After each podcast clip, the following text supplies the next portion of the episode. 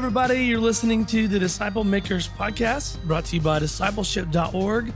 I'm your host, Dave Stovall, and I appreciate you joining me today for this episode. We've been listening to David Roadcup from TCM International, and he's been talking to us about discipling for the purpose of transformation and reproduction. This is actually his fourth and final track session that he gave to us at last year's forum. And there's been some incredible insights in all four of these episodes. So I encourage you, if you're just now joining us, to jump back to episode 13 and start fresh with that episode, with that track session number one.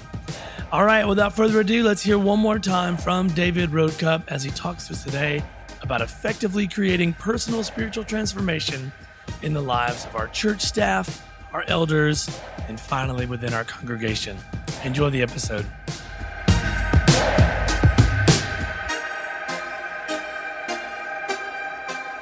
Good afternoon, everyone. It's good to see everybody today. My name is David Roadcup, um, professor of discipleship with TCMI Institute in Indianapolis and also in uh, Vienna, Austria, as our as our uh, overseas campus. Happy to have uh, David Wright here with us in our group today. He's our uh, vice president of operations and um, very close friend. And uh, we're just glad glad you're here. Glad for the opportunity to talk together. Everybody have an outline get an outline so far? Okay, great. Also, uh, you know Michael Eagle as well, one of my close friends. And um, you, most of you probably know Michael, and I did a book for Renew uh, about two years ago on prayer and fasting. And um, really enjoying the fact that people seem to be uh, getting something out of that and introducing it to their churches, and some very, very positive things. So that's good. Good to have you with us, Michael, for sure. Yeah. Well, let's go ahead and uh, pray together, do the most important thing we're going to do. And uh, Phil, would you just lead us in a word of prayer? Okay. Well, Father in heaven, we thank you that we're here. We thank you that David's here. We ask that you uh, speak to us through this uh, session, that we learn how to uh, best lead ourselves and best lead those around us to be shaped into your image. We pray this in the name of Jesus. Amen. Amen. Now, I re- realize this is a little bit of a leading question, you all, and probably already know the answer. but I'd like for you to think deeply about this question for just a moment. If I were to ask you, what, what is the ultimate goal of the church in the lives of the people that we have coming to our services? the ultimate goal, which would be what? what? What would you think? Yes. Present every man mature in Christ. Yes, thank you. Mm-hmm. yeah, Colossians 1 28 29. Mm-hmm. Absolutely. Yeah. Anybody else want to take a shot at that? Uh, that that certainly wasn't wrong, you know, from Dean. We'll just no, no, no. no we'll, we'll we'll take that, Dean. We'll take that. And adding to what Dean said, anybody. So, so the ultimate goal. Somebody says, "Well, we're well baptisms. You know that tells us a lot, and that does tell a lot, and that's very important, actually." You know, someone might say, "Well, church attendance are they here every Sunday? If we can check them off, then you know we're then we're in good shape. And uh, I attend, you know, coming to the the body meeting that's that's very important. But but I'd like for you to think along this track. I want you to get up on the bridge of the ship and look out over the deck and everything that's going on, and which I think elders and staff need to do on a regular basis. And just answer this question: What what is our ultimate, total, complete goal? Transformation. Yes, thank you very much. in one word, transformation of life. And I look through this crowd, and I know a number of you have been in ministry for years. And I just want to begin by testifying that by saying that um, it isn't an easy add water, mix and bake formula that creates that. You know, it's a whole lot easier to, to have, a, have a good group of baptisms. You know, it's a whole lot easier to uh, see your attendance climbing on a regular basis. That, that's very positive, you know, to see those things. But talking about the changing of the heart of a human being, you know, as opposed to them just coming to your services. That's another whole another whole issue. And how does that happen? of course, you know the only way that it really happens is by the power of the Holy Spirit coming into a person's life, their baptism changing them as time goes on. But what I wanted to do was offer a seminar where we talked about that issue, uh, maybe raising uh, our uh, lights to high beam and saying, uh, is there more to it than the normal weekly uh, uh, schedule we have in terms of what we do in the ministry? Uh, is there more to it than that? Should we kind of step back every now and then and say, great attendance, which is very healthy, good offerings, very healthy. The ultimate question, though, is this Are, are the people's lives really changing for whom I am spiritually responsible? You know, are they really seeing trans- transformation? And once again, I, I sat where you where you are sitting for many many years, and I know the weight of responsibility, you know, placed on me as the an elder in the church or the minister of the church or on staff about the fact that my responsibility is exactly what Dean talked about, you know, Colossians 1 28 and 29. The fact that on Judgment Day, I will be required to stand before the Lord and present Him my body of work, what, what I accomplished. And Paul says, uh, My ultimate number one goal more than anything else is after preaching Christ, you know, and, and, and leading these people to Christ, that on Judgment Day I may, I may present every man, every woman, mature in Jesus Christ, complete in Jesus Christ. And of course, that Greek word there is the word teleos. It's a very important word. You can translate it completed or finished. Uh, that's a legitimate translation. The word actually means something has grown to maturity and, and it's done. It's ready to be used or it's ready to be consumed. The um, uh, ancient Romans had a, a, term, they used the word term teleos to describe if you had a bowl of fruit on your, uh, on your uh, uh, counter at home. And the fruit was absolutely as mature, as, it, as ripe as it possibly could be. I, I would think bananas, you know. You know, bananas have a shelf life, and man, they, you know, you, I mean, they can be really exactly right one day, and the next day, it's banana bread, man. That's all you can use them for. You know, put them in the freezer and, and wait, you know, so teleos means the fruit is absolutely perfectly mature for you to eat right at that point. That's the idea. It was also used to describe uh, a woman who was pregnant. The idea that, that you can you reproduce after your own kind. You're mature enough to be able to, to reproduce after your own kind. That, that's, that's another load of the word. It was used to describe rabbis and parents and policemen, uh, uh, army officers, uh, those types of things during the Greco Roman period. It was used in those areas uh, quite a bit. It's interesting that Paul says, My number one goal is to present everyone for whom I'm responsible, teleos in Jesus Christ, complete and finished in Jesus Christ. Jesus is on the cross. You know, just before he died, he shouts out with a loud voice, Scripture says, and says, "Tetelestai." You know, that's that word telling it is finished, it's completed, it's done.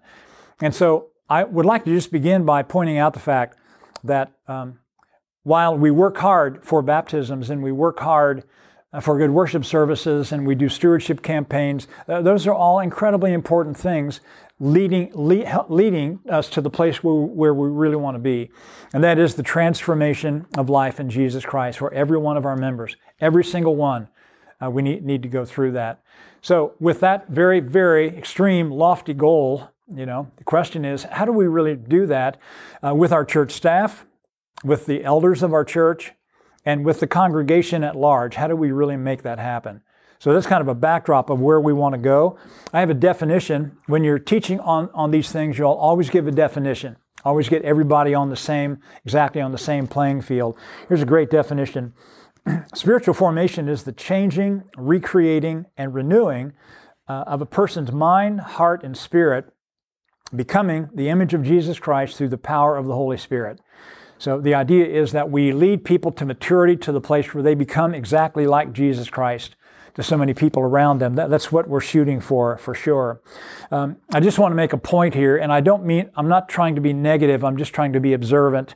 Uh, when, I, when I make this thought, I share this thought with you.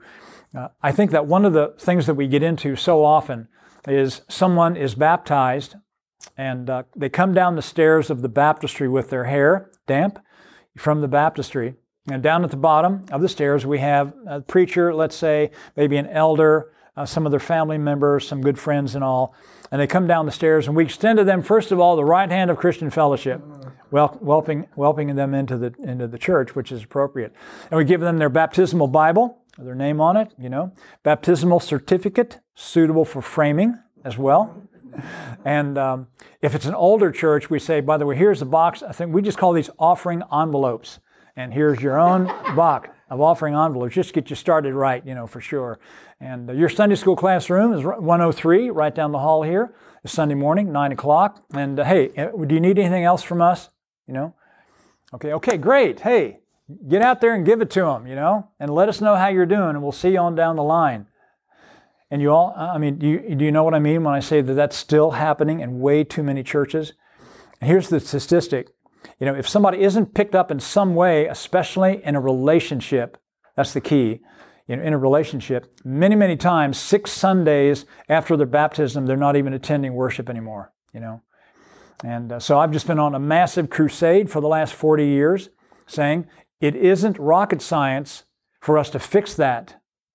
It really isn't. I, I don't play the, you know, the game with boardwalk and the little pieces and um, Monopoly, yes, yeah. I don't, don't, play that a whole lot. I do know, though, that the very first square in, on a Monopoly board is a great big black arrow, you know, pointing this, this direction. This is where you go.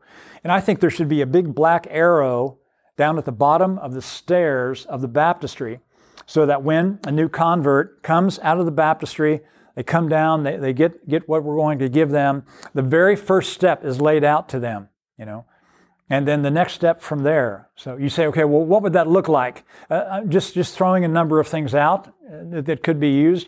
One of the things a lot of churches use is the idea of a new new members class, you know, a visitors class, whatever, a six week study that just continues to rotate. You can jump in and jump out anytime, but it's a six week class that tries to tries to give basic information about the church, the history of the church. Here's what the church does for you and here's what we would ask you to do for the church and uh, in staff introductions and you know, just whatever, but some way to get them into a group. And maybe there are a dozen of those people all together. And then we just immediately spawn them off into a small home Bible study group and get, to, get them connected that way. If you can have somebody come out of the baptistry into a small group of some kind, whatever the nature of the group, your chances of keeping them and seeing them grow are skyrocket. You know, it's only when they come out and um, there's nothing for them other than to come to church on Sunday, you know, is where, where I think we make our big mistake. So leaving that model and thinking to ourselves, if we had a step-by-step plan laid out, and I want to just mention Rick Lowry and his wife Becky, who are here, who are members of our family, uh, not blood, but everything else, you know, for sure. Uh, Rick has this exact thing we're talking about on paper, and it is really good. I mean, it's an excellent, excellent uh, approach. And if some way we could put Rick's uh, email address up on the board or something, if you wanted to write him and ask him to send you, send that to us. Can you just scratch that up there, Rick? That'd be great. Uh, uh, he sent this out to, he just sent this out uh, three years ago or so, something like that. And uh, I will tell you, I just I looked at it, and it's exactly what I teach in a class called Assimilation and Development of Church Members, and a whole assimilation class. And Rick has, has distilled it all down into just a beautiful plan. I'll tell you that if you will use his plan, it works very very much so. So we get people into some kind of a plan out of the baptistry. You know, after that, then where do we want to take them? Well, the ultimate goal and this is not, as you know, not instantaneous, or it doesn't happen the first month or even the first year in the life of a person, but we set them on a path. That's the idea. We set them on a path that the staff and elders have agreed on, and we help them walk down that path. And as they proceed down that path, they will get their roots deeper, and they will grow, and they will be relationally connected and, uh, and things just, just work incredibly well there. So that, that, that's, where, that's where we want to be, and the main thing we wanted to focus on in terms of our, uh, our, our, session here today. So we, uh, under point number two, we see that Jesus talks about this. The Apostle Paul writes extensively about this as well, and I thought I would just go ahead and mention a couple of um, scriptures that really, really support exactly what the purpose of this seminar is. Um, the very first stage I think we need to help people work through and again, this, this takes some time. I don't think this happens, you know, the first week, but it's the idea of helping people understand the key to spiritual formation, which is Luke 9, 23 and 24. You know, j- just that text. Uh, very powerful. Book of Luke, Jesus says, and this is uh, letter A under Roman numeral 2 in your outline. And Jesus was saying to them all, If anyone wishes to come after me, he must deny himself, Take up his cross daily and follow me, for whoever wishes to save his life will lose it. Whoever loses his life for my sake, he is the one who will save it.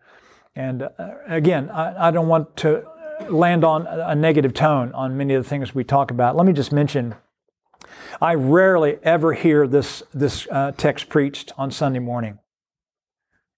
I mean, I'm probably in, in 10, 10 to 15 churches a year with a consulting ministry that I have, and, rarely is this ever talked about. And I, I, know the sentiment, well, if we hit people with this, you know, how about those on the fringe? How about uh, seekers? Kind of a stark slap in the face, you know, if this is your first time here in worship with us. And, and I realize that. I don't think we have to be harsh in preaching and teaching this. I just think we have to be clear, though. We have to be clear, you know, that Jesus says, if there's anyone out there listening to my voice, uh, let me share this with you. If you really want to be my disciple, not just a church attender or, or whatever, you grew up going to church, you're going to church as an adult. If you really want to be my disciple, here's what you must do uh, you must deny yourself, take up your cross daily, and follow me. And those who do this find life, and those who don't do this don't find life.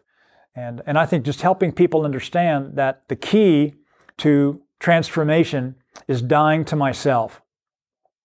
That's really the key. I would put it like this I, am called by Jesus to kill my will and allow the will of Jesus Christ to really take over my life, to kill my will. And helping people understand that. And let me just say that for me, it was a process. You know, when I first learned these words as a teenager, uh, I didn't immediately jump on that and start on it the next week, you know. It was shocking. I mean, very hard, very difficult. And it took me really a couple of years before I finally got to the place where, in a week of church camp, Bluegrass Christian Assembly, Lexington, Kentucky, you know, on a Thursday night, I, I stepped over the line and really, really drove a stake and killed my will and, and asked for the will of Jesus Christ to really come into my life. That's the experience that every one of our church members needs to have. Exactly that. And getting them started there is really the beginning. Here's such a great quote. I, I, I, was afraid to put this in here because it's so popular and so many people have used it. But I just, I love this. I think this is right on the mar- money. This is from his book, The Joyful Christian, if you haven't read that. But Lewis writes and says, The Christian way is different. It's harder and easier. Christ says, Give me all. I don't want so much of your time and so much of your money and so much of your work. I want you. I have not come to torment your natural self, but to kill it. No half measures are any good. I don't want to cut off a branch here and a branch there. I want to have the whole tree down. I don't want to drill the tooth or crown it or stop it, but to have it out. Hand over the whole natural self, all the desires which you think innocent, as well as the ones you think wicked, the whole outfit. And I will give you a new self instead. In fact, I will give you myself and my own will shall become yours. And I just thought that Lewis really understood exactly what Jesus was asking for as he talks about the fact that we die to ourselves, we give up our wills, and allow the will of Jesus Christ to really dominate us. The Apostle Paul clearly got this. And he, he understood multiple times in Paul's writings. And I think this is maybe the clearest one. Galatians 2:20.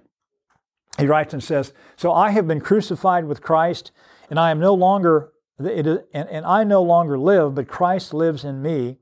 The life I live in the body, I live by faith in the Son of God, who loved me and gave himself up for me. You know, pretty clear picture that he understood. I'm dying to myself, living to Jesus Christ. 1 Corinthians 3:18, again, just a really powerful statement. Paul writes and says, "But we all with unveiled face." He just talked about Moses in the veil upon the mountain. You know, we all with unveiled face, beholding as, a, as in a mirror the glory of the Lord, are being transformed into the same image from glory to glory, just as from the Lord the Spirit. If you focus on the word for transformed here, hang on to that word for just a moment, and we'll come back to it in, in just a second. 2 Corinthians 5:17. Therefore, if anyone is in Christ, he is a new creature. New creature. Beautiful thought. The old things have passed away. Behold, new things have come. Leaving the old, old man of sin, getting the new man in Christ, the new life in Christ. Colossians 3 9 and 10 also kind of describe this process.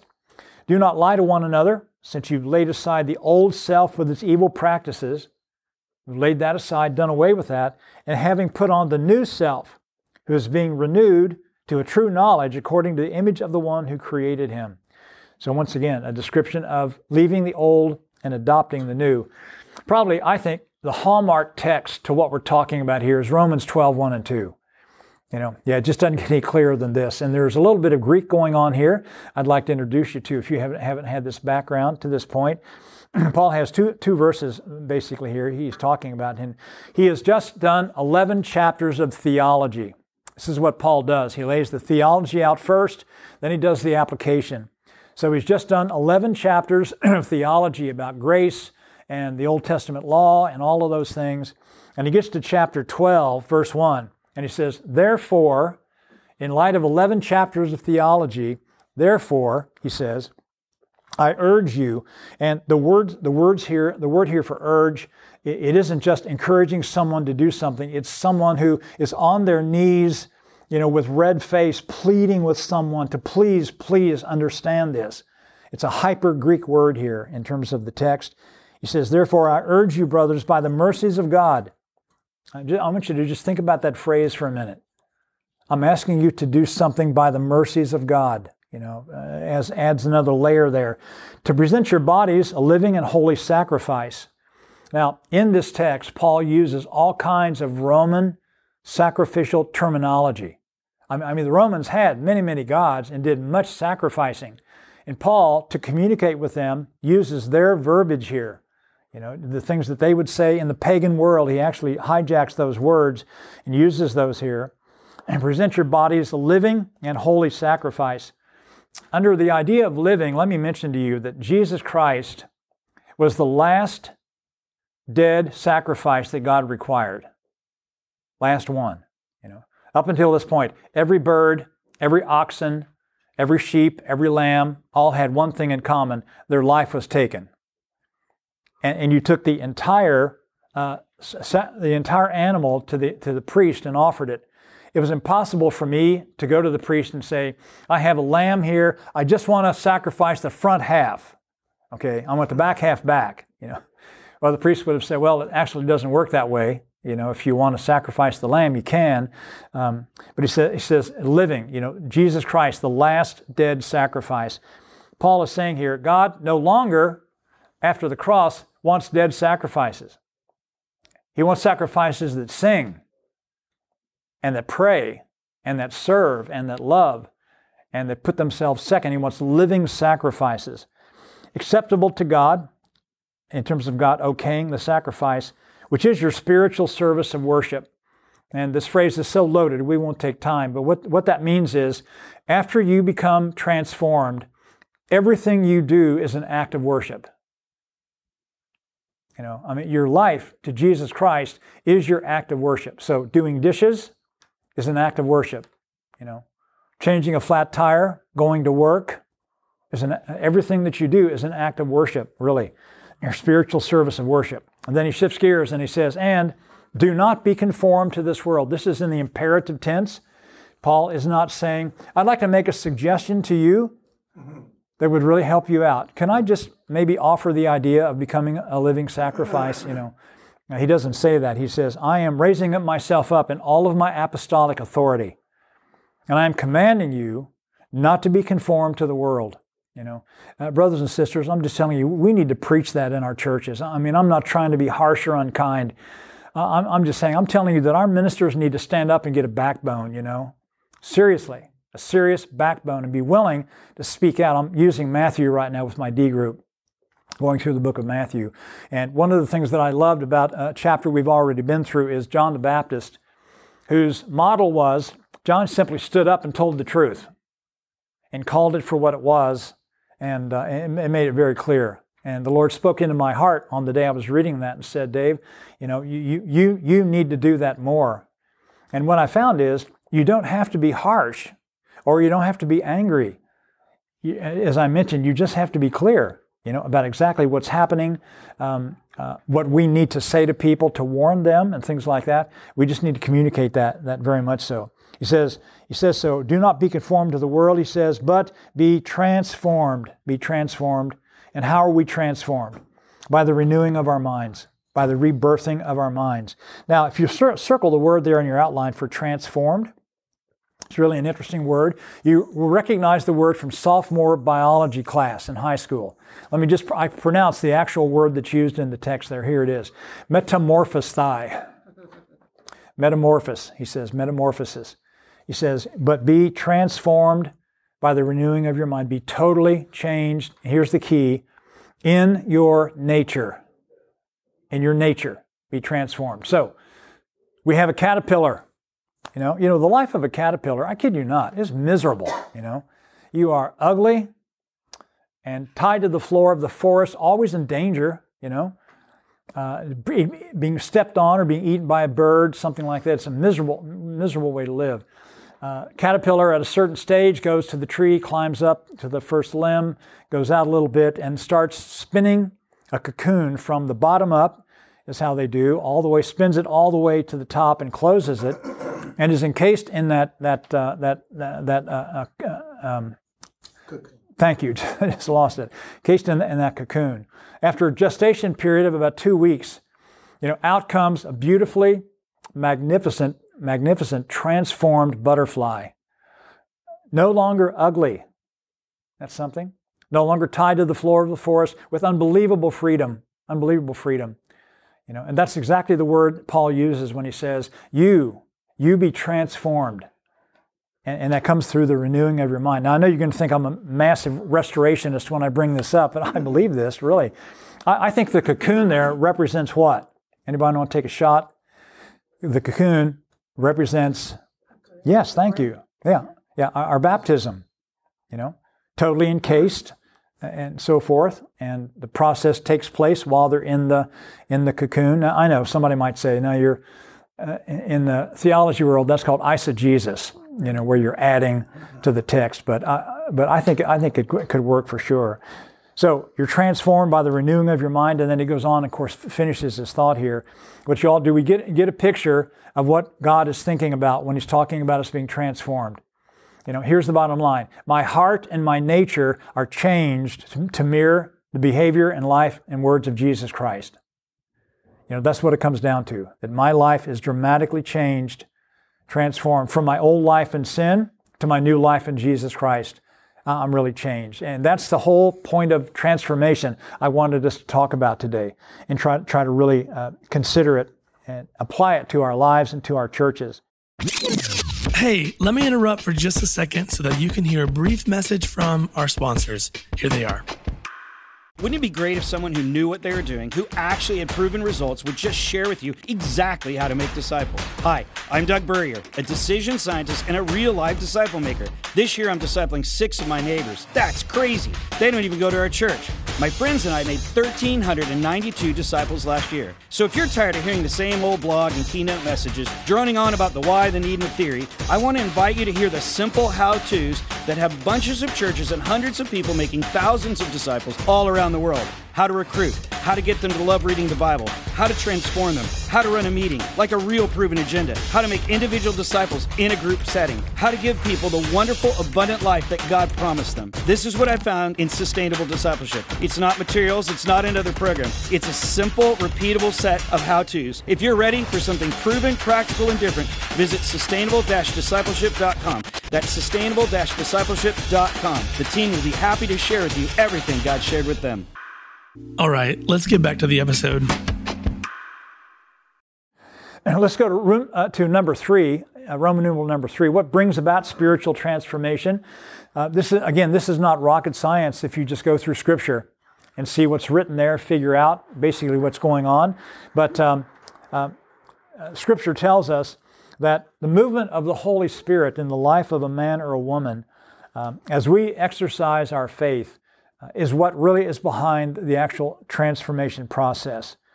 You know, so which is it? I mean, do we control the transformation, or do, does the Holy Spirit control the transformation? Well, I think it has to be both, for sure. I mean, we have a desire that we want to live in Christ and know Him, and so we want to be transformed.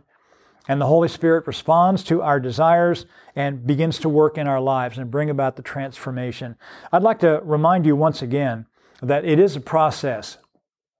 It isn't instantaneous. I remember the night that I really committed my life to Christ at church camp. It took me a good six months to get any kind of real sea legs under me, you know. Uh, I did go back to high school.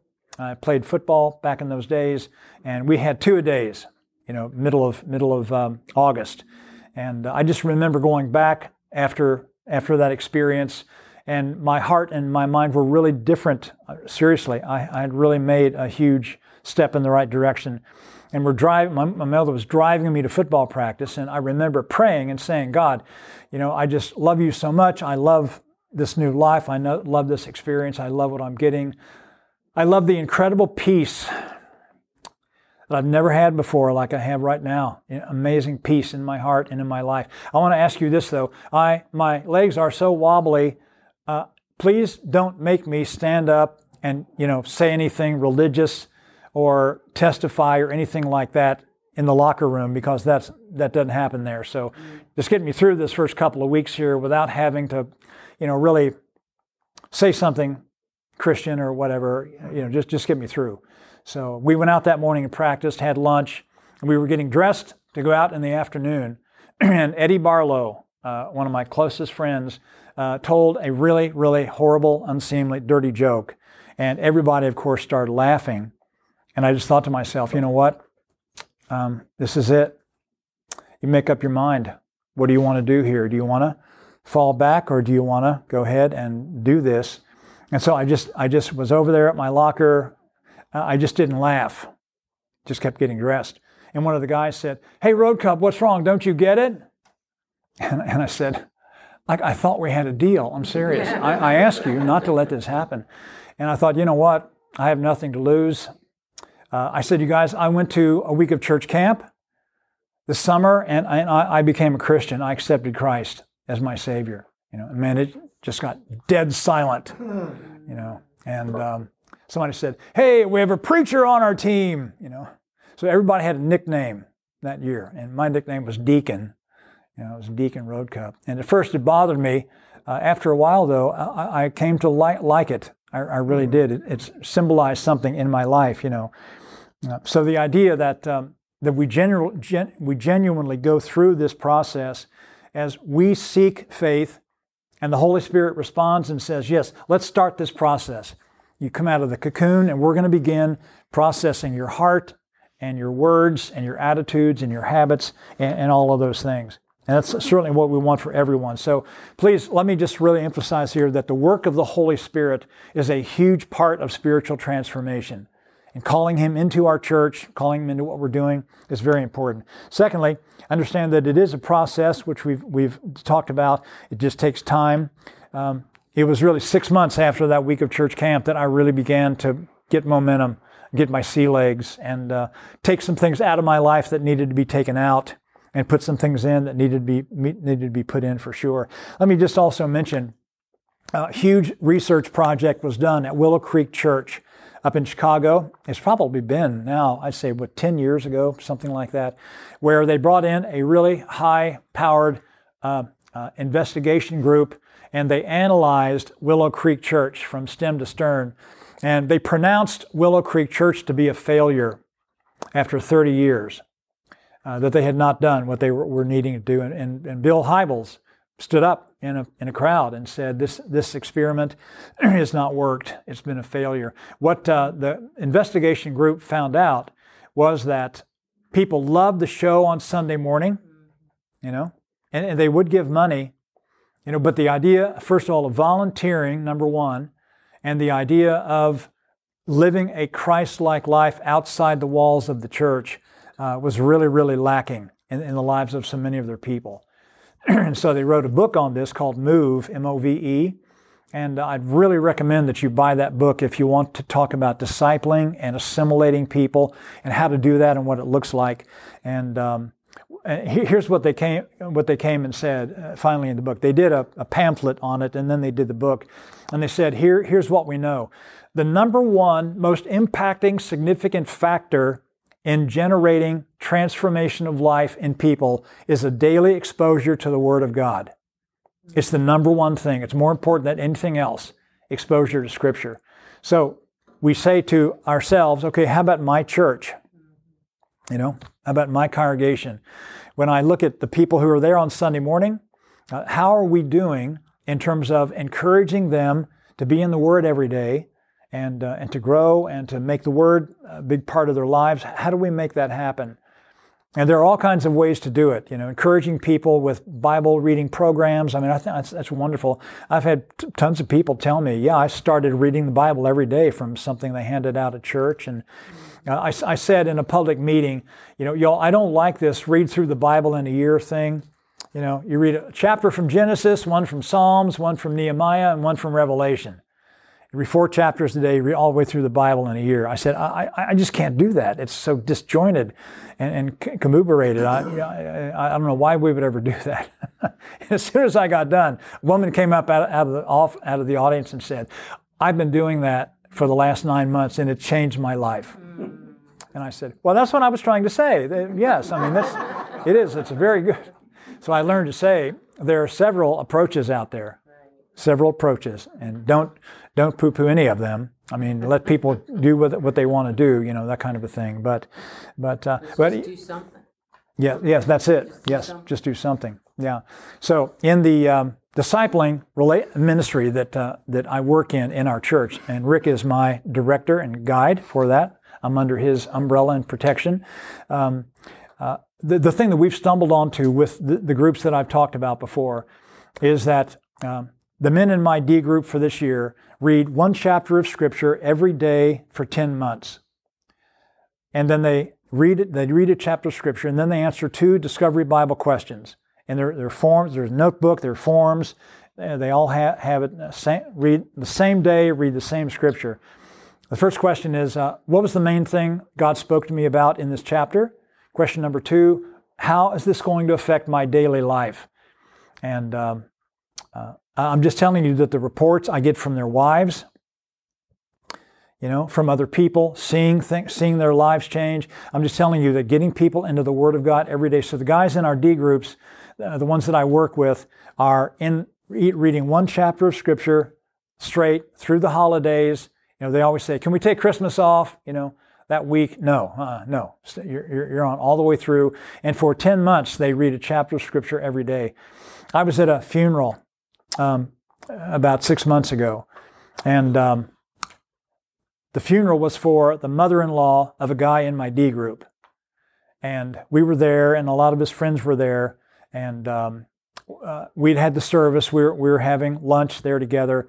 And then uh, people were starting to leave, and lunch was over, and so and people were just sitting around talking. And um, um, the guy in my D group and his wife, her mother who had passed away, both just kind of got up from the table and started mixing with friends and people who were there at the funeral and all. And the only person left with me at the table was the best friend of this guy in my D group from college.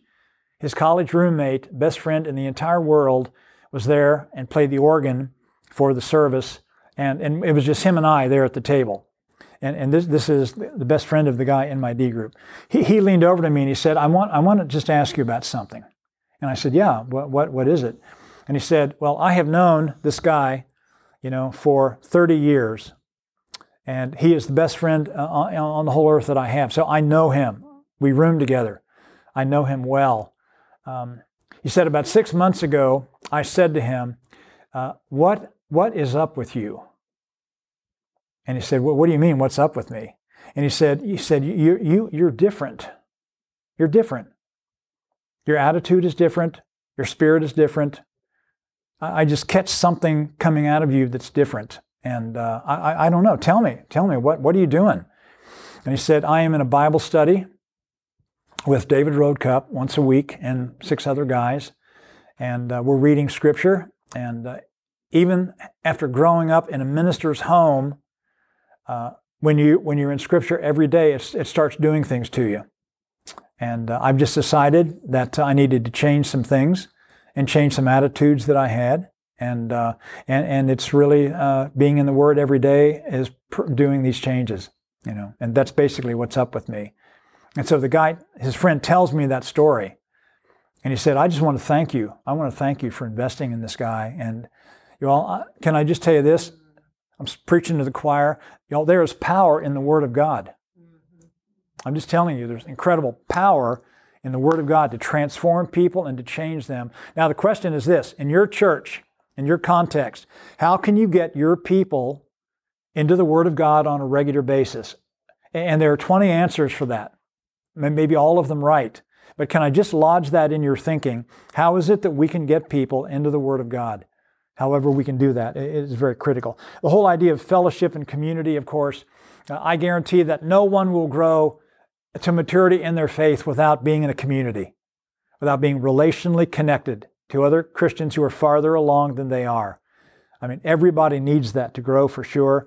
Let me just mention also the, the idea of obedience. It's a big, big issue here.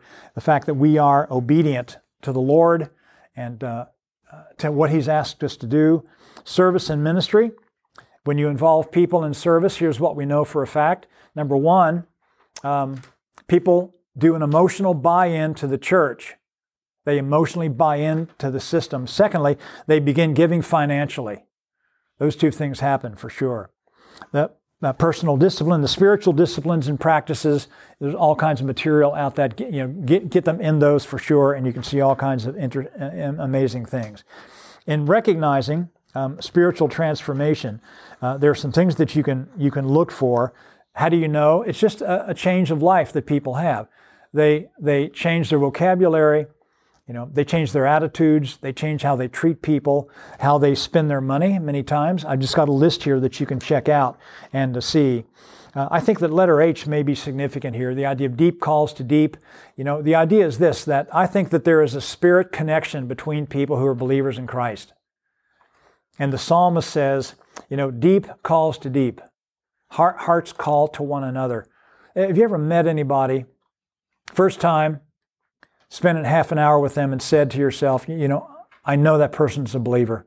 I know they are. That's what this is.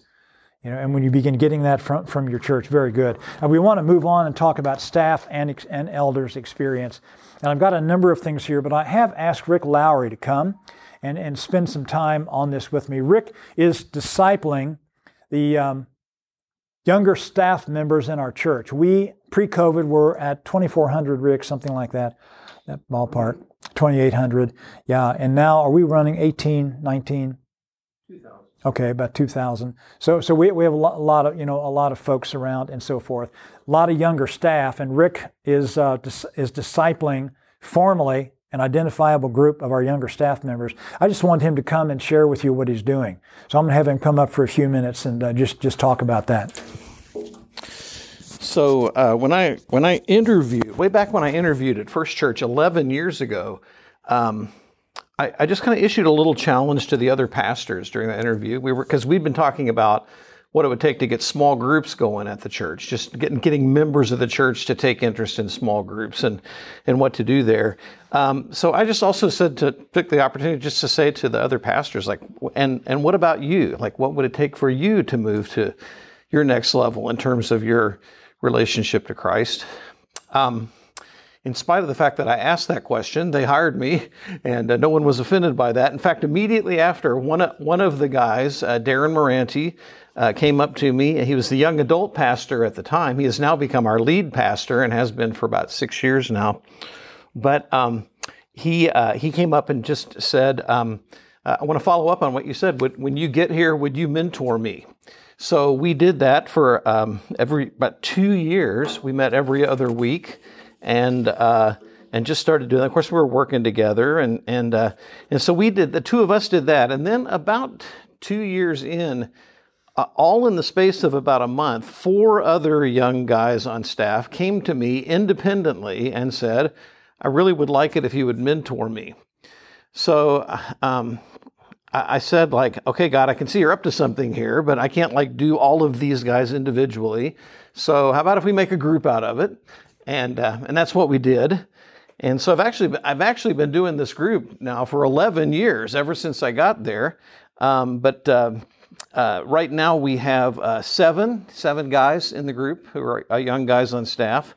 Uh, the constituency has varied over the years depending on how many young guys there were on staff, and people, you know, people come and go, and so we we add, and kind of at this point, it's it's kind of an understood thing that if you if you're young and you come on staff, uh, you're automatically invited to Rick's D group. So we we just understand that together. Uh, for you ladies, just to know, uh, Gina Duggar, who uh, works with women a lot on our group staff, also does the same thing for staff women. So we're we're focusing on that side of it too. Um, but um, I just really commend. Uh, these guys in this discipling group for their humility um, you know, it would be easy for them to say, ah, you know, we're pastors, like we don't really need anybody mentoring us. Um, instead, they come with this humble attitude. They, um, you know, just saying, God, how do you want me to grow as a leader, as a Christian man, as a, as a, as a new husband, as a young father? What do you, what do you have to teach me about that? And they come with this humble attitude. Uh, we meet every other Tuesday from 12 to 1.30. Um, I thought it was important, like to get away from the the sterile office environment, and so our house uh, uh, is uh, um, about five minutes from the church building, and uh, so this is also a way to make sure that we clean the house at least every two weeks, and this works out good for us.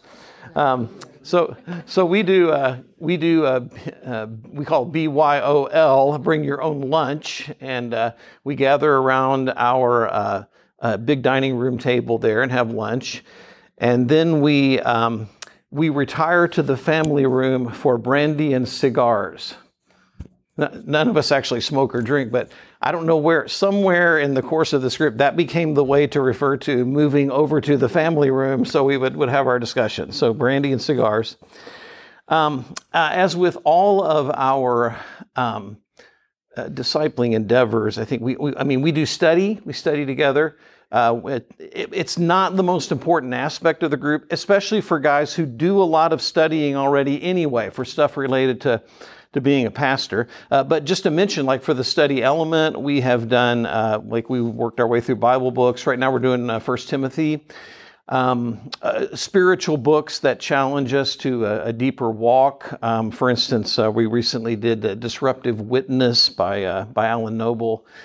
Um, we, we pull like current articles out of things like Christianity Today for issues, cultural issues that are going on, leadership issues that are going on. We read the article ahead of time and come ready to, to discuss how it might apply to us and, and our situation. Um, last year we did the, the obligatory Mars Hill uh, podcast to do a couple of a couple per session and, and, and discuss those. Just whatever gets us into the latest ideas about church or leadership or moving to a deeper walk with Christ. Um, but so that's the kind of study stuff we do. But as important as that is, um, I really place a high value on relationships in this group. And um, of course, we, we, we, do that focus of making ourselves accountable uh, for, for what we're doing. We do set spiritual, individual spiritual goals, and we have ways of making ourselves accountable for those each year.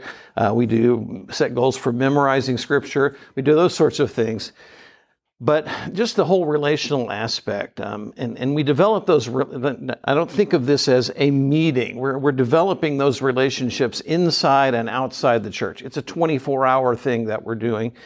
It's a lot easier because we see each other a lot because we're working together. It's a little harder since COVID. People aren't at the office as much. Uh, but, you know, we make that work. We figure out how to make that work, do things together outside the office. Um, but we just have that special connection that we, we keep and, and maintain and stay in touch with each other. And um, those relationships are ones where we talk about real stuff, um, the hard struggles of life and ministry. Um, and uh, as we're doing that, I just love it when I see like the lights go on for those guys that oh, I'm not alone on this. You know, everyone else who ever did ministry has been through a situation like this. And uh, just being able to help them have that assurance and, and have some support from, a, from other community of leaders there. So um, that's like a quick synopsis of, of what we do with the staff, the staff D group, as it is known. And um, I just wanted to, to, throw just a little challenge out about this. Um, and I would say to you, even though I lead uh, this small group program that probably has a couple thousand people in it, this discipling group is the most important thing that I think I'm doing in my ministry. Um, I'm I'm 66. Uh, about 15 years ago, uh, I came to the conviction that that my role now is to get uh, my resources and my experience behind the young church leaders coming up and just do whatever I can to make them successful. Because I remember when I was young, that's a lot of remembering to do for me, that's way back there. Um, but I remember when I was young, we were trying to make things change to make the gospel more accessible in, in our generation. Uh, we, were, we were dealing with things like there are other Christian songs besides the ones in the hymn book. Uh, you know, there there are other instruments God can use for worship besides the piano and organ. Those were some of the issues of, of our generation.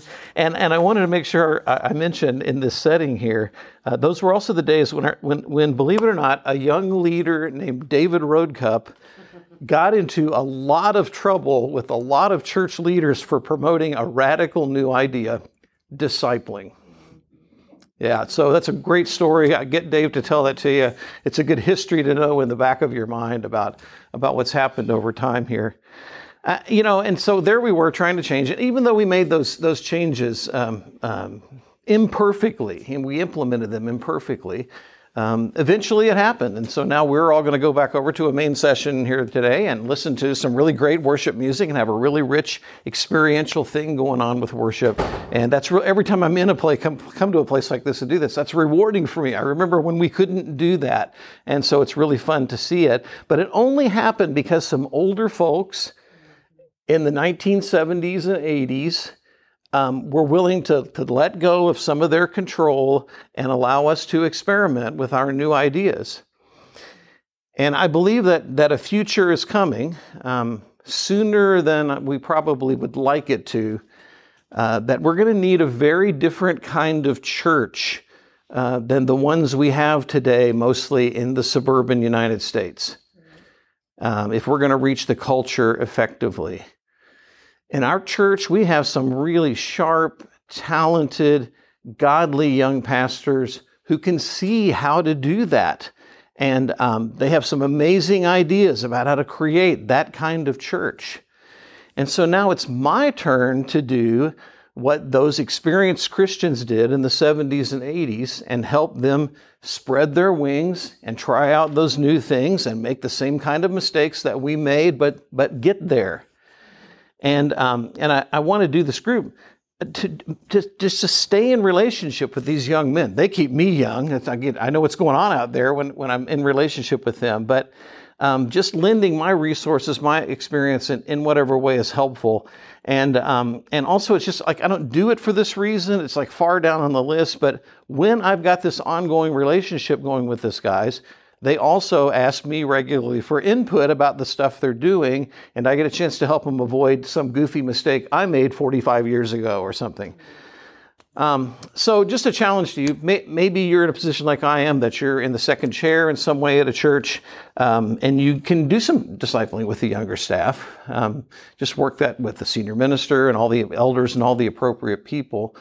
Um, and I just want to say to anyone here who's who's a lead pastor, um, just a challenge to go beyond um, the program, the church business, the administration of programs, the monthly evaluations, um, all those things that have to happen in a larger organization, but just go from that to a personal relationship um, where you are intentionally sharing your real life, your uh, real leadership experience with the, with the young people that you're working with on staff. And I can guarantee you it will reap some great uh, spiritual benefits, both for your church uh, and for those guys. Well, as we come down to the end of our time, let me just mention a couple of other things too that are on the list here. You could take a look at. Um, when we're talking about staff and elders, actually, many of the items are pretty similar. Uh, they all work together, and you do them with staff and you do them with elders. But here's kind of the essence of what I would talk about. Um, the modeling and example of the senior staff members is critical to the younger younger guys. It really is. Uh, when I was uh, starting out in youth ministry, the pre- prevalent attitude was, "We hire youth ministers, but they're a bunch of clowns." You know, they really are. They're goof offs, and uh, and that that's exactly how a lot of us in those earlier years uh, perceived how we were being connected uh, to the church, and um, Uh, luckily, that's really changed dramatically. There's so many older guys my age who understand that you mentor those younger staff members, not uh, not deride them for sure. So the modeling of the senior staff, I think when you're interviewing staff, that's a very key point. I would try to find out about their spiritual lives, about where they are in, in their relationship to Christ, and there are questions that you, that you can ask, and spending time with the new guy and his wife or husband you know, being male or female staff member. Uh, uh, whenever we hired a new staff member, when I was preaching, we would always have the guy come and stay with his wife at our house for the first night uh, and then put him in a motel. But we just wanted to spend an evening with them, have breakfast together, get to know them, and just observe where they were, where they were coming from, so forth. Staff meetings are a great, great way to do this, and elders meetings as well. Uh, when I was involved with Promise Keepers years ago, we, I was on the, the board and we had three board meetings a year. And it was unbelievable. Board meetings were uh, 24 hours altogether. Uh, we would meet in the evening and have dinner together. Our first two hours of the board meeting was nothing but singing and reading scripture to one another and exhorting one another, sharing our lives together. And I, I still to this day remember how feeding that was to my spirit, how that nurtured me to go there and, uh, and have that experience. So, turning some of our staff meeting time or a special, I know that larger churches have chapel for their staffs, you know, things like that. I mean, however, we can play into the spiritual lives of, of our, our, our staff. Let me just mention that creating what I would simply call a content culture uh, among your elders and your staff, create a reading culture, start a reading culture, and encourage my staff and encourage my elders to read or to watch uh, watch uh, videos or blogs or, or whatever it might be, but making that part of the process. I would definitely have a couple of uh, conferences a year made available to all of my staff and all of my elders at church expense. You know, I would encourage all of my staff members to go to at least two meetings a year somewhere and get their wells filled up. There's something that uh, Rick and I share together. We, it's called a day away. We do it on different days, but we take one day a month and go away to a monastery and just have the whole day in prayer, journaling, fasting, solitude, quiet, spe- uh, speaking to the Lord. And, uh, and so in my last preaching ministry, uh, we actually made it a requirement that every staff member take one day a month and go to a quiet place and meet with the Lord there, just uh, uh, building into their lives, giving them the opportunity to grow. I would do a staff retreat twice a year, and I would do an elders retreat twice a year also. And uh, just spend that entire time working on their spiritual lives, encouraging them, sharpening them in their leadership abilities, uh, whatever it might be. There's the formal discipling that Rick has talked about. Uh, why would we not do that? You've got a seasoned veteran on a large church staff. Uh, what better person could they have to be training and developing them than someone who's in the very same field they're in and knows their life and could really speak into that uh, so much so. And with elders, almost exact, just exactly the very same thing. It's simply this: it's taking content and encouragement and support and just really putting those into an arrangement where we're ministering to our staff in a proactive way and, and encouraging our elders in a proactive way. It's something, and we may adjust it as time goes on and, and change things. But the fact that we are concerned about developing our staff and elders is very important. I want to mention something about young staff in the church. Uh, I want to tell you that when you hire a young staff, hire a guy 24 right out of Bible college, he does have a degree. But let me tell you what he really needs. He needs a lot of support and a lot of love, a lot of, a lot of coaching, a lot of encouragement, a mentor to walk with him through those first number of years and help him get his uh, help him get his sea legs under him. You know, it's very very important for sure. And so, why is all of this important for staff and elders? And I have it have it listed here. It is impossible, brothers and sisters, for me to lead anybody to places where I have never been myself. That's the bottom line. I can't feed people if I'm starving to death in my own right. I know that I can't lead people to powerful spiritual living if I am not living powerfully spiritually myself. And so, for us to lead by example, all of these things need to be folded into, into, into where we are. So, you all, the ultimate goal, remember, the ultimate goal is spiritual transformation. And I know it's really hard and I know it's tough, but let me tell you, there are sources for us to use and prayer and the power of the Holy Spirit, and it is absolutely possible to help vast numbers of, our, of the people in our churches to grow to a dramatic level in their spiritual lives. Do you have any questions or comments about anything we've talked about? Anything that you've tried that has really worked well for you and your church or your, your journey at all? Please, please. In my mind is just each one reach one. And we all have to reach someone. Mm-hmm. Because sometimes it can be overwhelming. Like we have to have this big thing when sometimes even the small things, you know, can reach someone. Can work, yes. Mm-hmm. Yeah. Yeah. And gi- given a church's, a larger church's arrangement, wouldn't it be incredible if all, every young staff member were given, uh, given a, a mentor and a coach? From the staff to work with them. I know we're talking about a lot of arrangement here, but but boy, that would be so powerful and so positive, and maybe even involving their wives in that also be very very good. Yeah, yes, sir. It's, it's just so easy to assume that in because after all, as pastors, you're in a, a spiritual profession, right? It's just so easy to assume that everybody on staff is up to the, is, is at their optimal spiritual level. It's yeah. easy to assume that, and then you add to that mix the congregation. It tends to put you up on that spiritual pedestal right. and mm-hmm. treat you as though you're the spiritual, you know, guy. Um, it's easy to fake it sometimes. Mm-hmm. It's very mm-hmm. easy to fake it sometimes, and and if you're not doing some of those proactive things. Um, you get away with it for a, while, for a while, but then it begins to show up. It's a very it's interesting yeah. how easy it is to, to assume just because you're in a spiritual position, you're teaching. After all, you're you're doing uh, all of that stuff. You're preaching and teaching, um, but it ain't necessarily so. Mm-hmm. It's a very insightful comment. It truly is. Yeah, yeah, absolutely. Good. Anything else, anyone? When I when I come to a session like this, I say to myself, you know what? If I can get one or two really good pieces to carry away, it's been worth my time. And I hope it's been that way for you this afternoon, you all. Yeah. Enjoy our last session today, and please drive safely or fly safely getting home. Okay. God bless you all. Yeah. Good. Good. Good to be with you.